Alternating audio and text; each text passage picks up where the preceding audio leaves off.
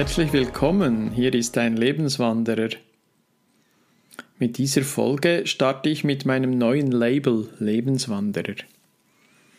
Wie komme ich auf diesen Namen Lebenswanderer? Ich möchte in diesem Podcast etwas näher auf diesen Namen eingehen und darüber philosophieren. Der Name ist, wie man so schön sagt, Programm. Er hat nicht nur eine besondere Bedeutung, nein, er ist auch Inbegriff meines Lebens, meiner Berufung und meines aktuellen Berufs. Aber mehr dazu etwas später.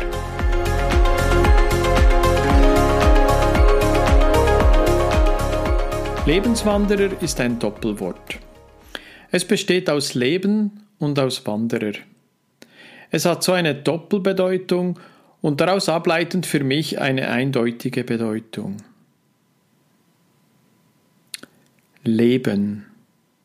Als Ayurveda-Spezialist kommt mir da natürlich gleich Ayurveda in den Sinn, die Wissenschaft übers Leben. Reden wir also zunächst über Ayurveda und über das Leben. Ayurveda ist das älteste überlieferte Gesundheitssystem der Welt. Ayus bedeutet Leben, Veda das Wissen, also die Wissenschaft vom Leben. Der Ursprung von Ayurveda findet sich in der vedischen Hochkultur Altindiens, deren Blütezeit viele Jahrtausende zurückliegt. Das Wissen dieser komplexen Heilkunst wurde ursprünglich nur mündlich von Generation zu Generation weitervermittelt. Die ersten schriftlichen Aufzeichnungen sind über 5000 Jahre alt und wurden in der altindischen Sprache Sanskrit verfasst. Im Gegensatz zum westlichen Gesundheitssystem handelt es sich bei Ayurveda um ein ganzheitliches Lebenskonzept. Die Weltgesundheitsorganisation WHO hat Ayurveda 1976 als ganzheitliches Medizinsystem anerkannt. Ayurveda lehrt, wie man seine Gesundheit, Vitalität und Lebensfreude bis ins hohe Alter erhalten kann. Ayurveda hat viele praktische Regeln für den Alltag entwickelt, die uns helfen, die Einheit von Körper, Geist und Seele herzustellen und zu erhalten. Es gibt also keine allgemeingültigen Regeln, der einzelne Mensch steht im Zentrum und wird entsprechend als Individuum betrachtet. Ayurveda umfasst sowohl die Physiologie wie auch die Psychologie. Eine Basis in Ayurveda bilden die drei Bioenergien Vata, Pitta und Kapha, die sich aus den fünf Naturelementen Raum, Luft, Feuer, Wasser und Erde ableiten. Vata, bestehend aus den Elementen Raum und Luft, ist verantwortlich für die Beweglichkeit, Wachheit, Trennung von Nähr- und Abfallstoffen sowie für die Ausscheidung und Atmung. Pitta, bestehend aus den Elementen Feuer und etwas Wasser, ist verantwortlich für die Verdauung, Sehkraft, den Intellekt, die Wärmeproduktion, Elastizität und steht in Zusammenhang mit Hunger und Durst. Kapha, bestehend aus den Elementen Erde und Wasser, ist verantwortlich für Stabilität, Kraft, Geduld, Potenz und Geschmeidigkeit. Nach Ayurveda hat jeder Mensch sein eigenes Gleichgewicht von Vata, Pitta und Kapha. Üblicherweise dominieren ein oder zwei Doshas, aber wir alle haben Anteile aller drei Doshas. Charaktereigenschaften, das äußere Erscheinungsbild wie auch Verhaltensmuster eines Menschen zeigen auf, welche Doshas dominieren. Dies nennt Ayurveda die Grundkonstitution, in Sanskrit Prakriti.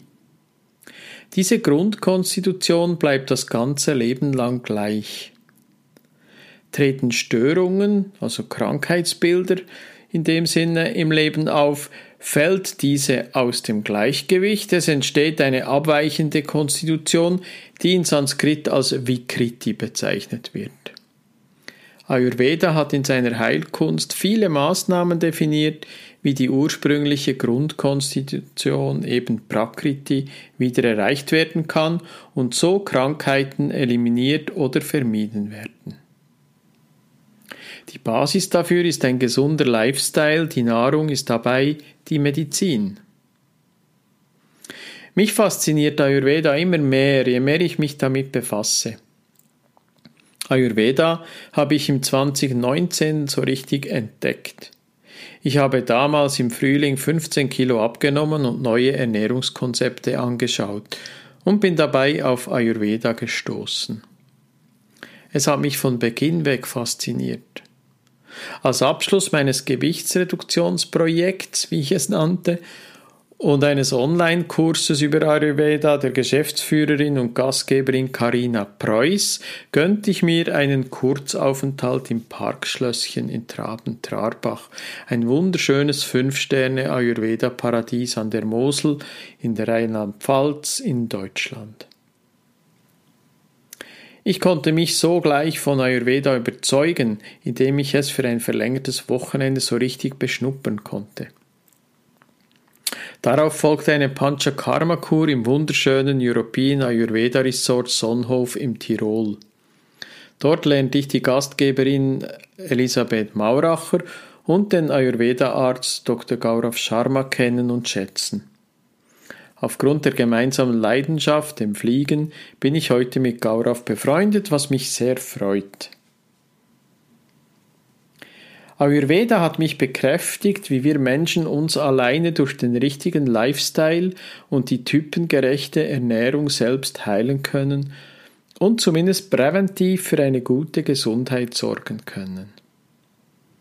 Als Mentaltrainer und psychologischer Berater habe ich viele Methoden und Techniken kennen und anwenden gelernt, die uns befähigen, uns zum Positiven zu verändern und so Gewohnheiten, Süchte, Zwänge und viele weitere Beschwerden selbst heilen zu können. So konnte ich beispielsweise durch Mentaltraining die Schwindelfreiheit und damit verbunden die Höhenangst zurückerlangen und meinen Tinnitus heilen. Ja, mir ist heute bewusst, welche Kraft in uns Menschen steckt, alleine durch unsere Gedanken und unsere Gefühle uns verändern zu können. Ich bin verliebter ins Leben als je zuvor. Und ich bin so stolz und dankbar, dass ich mein Wissen und meine Erfahrung als Gesundheitsberater, psychologischer Berater, Coach und Mediator an viele Menschen weitergeben kann.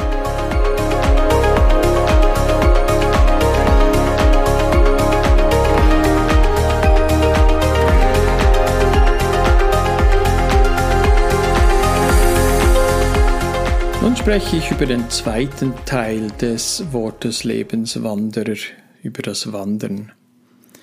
Wandern ist etwas Wunderschönes. Wandern hat auch etwas Meditatives. Wandern ist die Verbindung zur Natur, eine Neugier für die Umgebung, der Rhythmus des Gehens und ein Fließenlassen der Gedanken. Erst wenn wir aus dem Haus treten, um ohne Ziel und um des reinen Wanderns willen zu einer kleinen oder größeren Tour oder einfach auch nur zu einem Spaziergang aufbrechen, verlassen wir das Hamsterrad, den Alltag, brechen aus diesem aus und beginnen, uns vom Gewohnten zu distanzieren. Wir schalten ab, wir entschleunigen, lassen los, schauen nach innen und kommen zu uns selbst. Es können dabei ganz banale Dinge sein, an die wir beim Gehen denken. Wir beginnen über uns selbst nachzudenken, über unsere Lebenssituation, unser Verhältnis zu anderen Menschen, über Dinge, die uns belasten oder umgekehrt große Freude bereiten. Aus der Distanz zum Alltag betrachte ich die Dinge aus einer anderen Perspektive, wie ein Beobachter. Ich bin schon immer gerne gewandert. Ja, das Leben ist eine große Wanderung. Schon Goethe hat gesagt, mein Leben soll eine Wanderschaft werden. Wandern heißt Wege begehen. Der Weg ist das Ziel. Wie bei jeder Wanderung, so ist das auch im Leben. Es gibt heikle Passagen, steile Aufstiege und Abstiege, und das Wetter kann einen so richtig zu schaffen machen. Im Leben ist es doch genauso. Und ist man einmal auf einem Gipfel, dann kommen die Tränen vor Freude.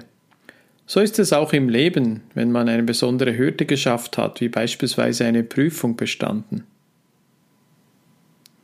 Dieses Erlebnis der Gipfeltränen habe ich erlebt, als ich nach der Behandlung meiner Höhenangst mit Hypnose und Selbsthypnose gemeinsam mit einem Walliser Bergführer das Alalinhorn mit seinen 4027 Metern bestieg. Wie war ich damals stolz, dies geschafft zu haben. Und wahrlich schwer war nicht der Aufstieg, sondern nach dem Mittag der Abstieg im faulen und schweren Schnee. Es ist nicht von ungefähr, dass ich im 2019 4500 Kilometer gewogt und gewandert bin. Ich bin somit durchschnittlich über 12 Kilometer pro Tag gelaufen. Die längste Tagesstrecke war die Umrundung des Thunersees mit 56 Kilometer. Ich bin noch heute sehr stolz auf diese Leistung. Das Wort wandern hängt sprachlich mit wandeln und wenden zusammen und weist in vielen Wortkombinationen auf die Wandlung und Weiterentwicklung der Persönlichkeit hin. Wie eben auch in meiner Wortkombination Lebenswanderer. Wer wandert, wandelt sich mit jedem Schritt. Es ist also nicht zufällig, dass ich so viel gelaufen bin. Ich befand mich im 2019 in einem großen persönlichen Veränderungsprozess. Intuitiv habe ich begonnen, mich mehr zu bewegen. Nicht nur, damit ich idealerweise mein Gewicht reduzieren konnte, sondern weil ich einfach wusste, wie gut mir das tat. Wandern stärkt und formt Körper, Geist und Seele zu einer vollständigen Persönlichkeit. Es macht uns ganz und es macht uns heil. Nach einer Wanderung fühle ich mich wie nach einem guten Schlaf so richtig erholt und erfrischt. Die körperliche Fitness und Gesundheit fördern den Geist und das seelische Wohlbefinden. Wandern ist sehr gesund. Es stärkt und stabilisiert die körperliche Gesundheit und senkt das Risiko für viele Erkrankungen wie Bluthochdruck, Herz-Kreislauf-Probleme, Fettleibigkeit, Gelenk- und Atemwegserkrankungen und auch Demenz und vieles mehr. Beim Wandern kommen Geist und Körper zur Ruhe. Die Gleichförmigkeit der Bewegung baut innere Spannungen ab. Das rhythmische Fortschreiten beim Wandern ist eine Art Tanz, der Körper und Geist gleichermaßen bewegt, synchronisiert, harmonisiert und in einen ruhigen und wohltuenden Fluss bringt. Wenn ich wandere, konzentriere ich mich vollkommen auf das Gehen, höre auf, äh, höre auf, angestrengt zu denken, erzähle mir keine Geschichten, mache mir keine Vorwürfe und fälle keine Urteile. Ich bin beim Wandern im gegenwärtigen Moment, im Jetzt. Wandern entschleunigt. Es beruhigt unsere Seele und baut Stress ab. Wandern ist pure Meditation. Konzentration auf Atem und Umgebung. Besonders schätze ich Waldspaziergänge. Sie haben eine außergewöhnlich wohltuende, gesundheitsfördernde und heilende Wirkung. Das haben auch wissenschaftliche Studien belegt. Gerade Coaching-Spaziergänge oder Coaching-Wanderungen mache ich sehr gerne im Wald. Wenn ich wandere, erfasse ich die Natur mit allen Sinnen und bei Beobachtung der wunderschönen Natur kommen mir automatisch meist neue Gedanken. Gedanken, die im Arbeitszimmer nicht gekommen wären. Hier in der freien Natur fließen die Gedanken. So habe ich mein Smartphone immer bereit, die Gedanken mit der Aufnahmefunktion kurz festzuhalten.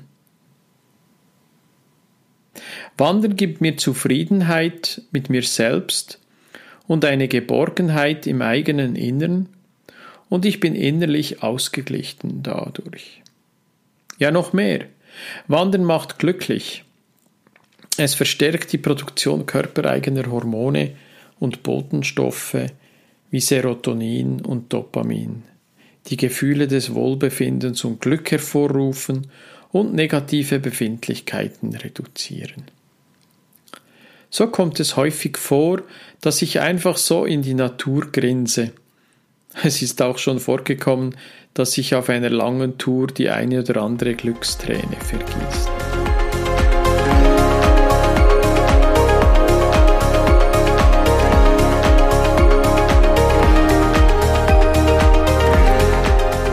Die Berufung. Die Kombination von der Achtsamkeit für das Leben und Leidenschaft fürs Wandern führte mich zum Lebenswanderer. Es ist für mich heute eine tiefe Berufung, mein Wissen und meine Erfahrung in beiden Disziplinen, dem Leben und dem Wandern, an Menschen weiterzugeben. Das führt auch dazu, dass ich Beruf, also Berater und Coach und Leidenschaft, das Wandern, miteinander kombiniere und bei Wanderungen meine Dienstleistungen anbiete. So finden doch ab und zu Coachings wandernd oder laufend in der Natur statt. Mein Berufsleben war so vielseitig und doch recht geradlinig. Nach einer kaufmännischen Ausbildung in der Zivilluftfahrt und im Tourismus führte mich mein Weg bald einmal in die Informatik. Ausbildungen zum Analytikerprogrammierer, Projektleiter und Organisator brachten mir eine riesige Erfahrung an Management von Großprojekten und großen Abteilungen und Profitzentren. In vielen Beratungsmandaten unterstützte ich nach meiner aktiven Managerzeit Top-Managements im deutschsprachigen Raum in Europa bei Prozessverbesserungen und Strategieentwicklungen. Da waren Top-Managements weltweit bekannter Firmen wie BMW, Deutsche Bahn oder Strelson dabei. Im Verlaufe der Zeit wuchs bei mir das Bedürfnis immer mehr für den Menschen und nicht die Unternehmen da zu sein. Vor über 15 Jahren studierte ich Kommunikationspsychologie und Mediation an der Uni. Und vor ein paar Jahren entschloss ich mich, ab 2021 vorwiegend für Menschen da zu sein und ich bildete mich zum Mentaltrainer, Gesundheitsberater und psychologischer Berater aus. Heute übe ich diesen Beruf in meiner virtuellen Praxis, wie auch in einer Arztpraxis im Raum Bern aus und ich bin überglücklich, diesen Schritt gemacht zu haben. Schau doch vorbei, ich würde mich sehr freuen. Ja, und nun schließe ich den Bogen wieder zurück zum Wort Lebenswanderer. Wie der Wanderer in wenig bekannten Gelände seinen Weg suchen muss, so sucht der Mensch auf seinem Lebensweg seine Identität, um ein authentisches Leben zu führen. Wie beim Wandern ist der Weg das eigentliche Ziel im Leben, nicht die Ankunft auf dem Gipfel. Als Lebenswanderer unterstütze ich Menschen physisch und psychisch, gesund zu bleiben. Ich freue mich, die nächsten Jahre als Lebenswanderer für dich da zu sein. Schon bald ist die Wanderjahreszeit wieder da. Ich freue mich schon auf tolle Wanderungen und Gespräche. Du auch. Bist du auch dabei? Das war der erste Podcast unter dem Label Lebenswanderer. Ich hoffe, es hat dir gefallen und du konntest etwas mitnehmen. Ich wünsche dir einen wunderschönen Tag und viel Spaß bei deiner nächsten Wanderung. Da denkst du dann sicher an den Lebenswanderer. Ciao.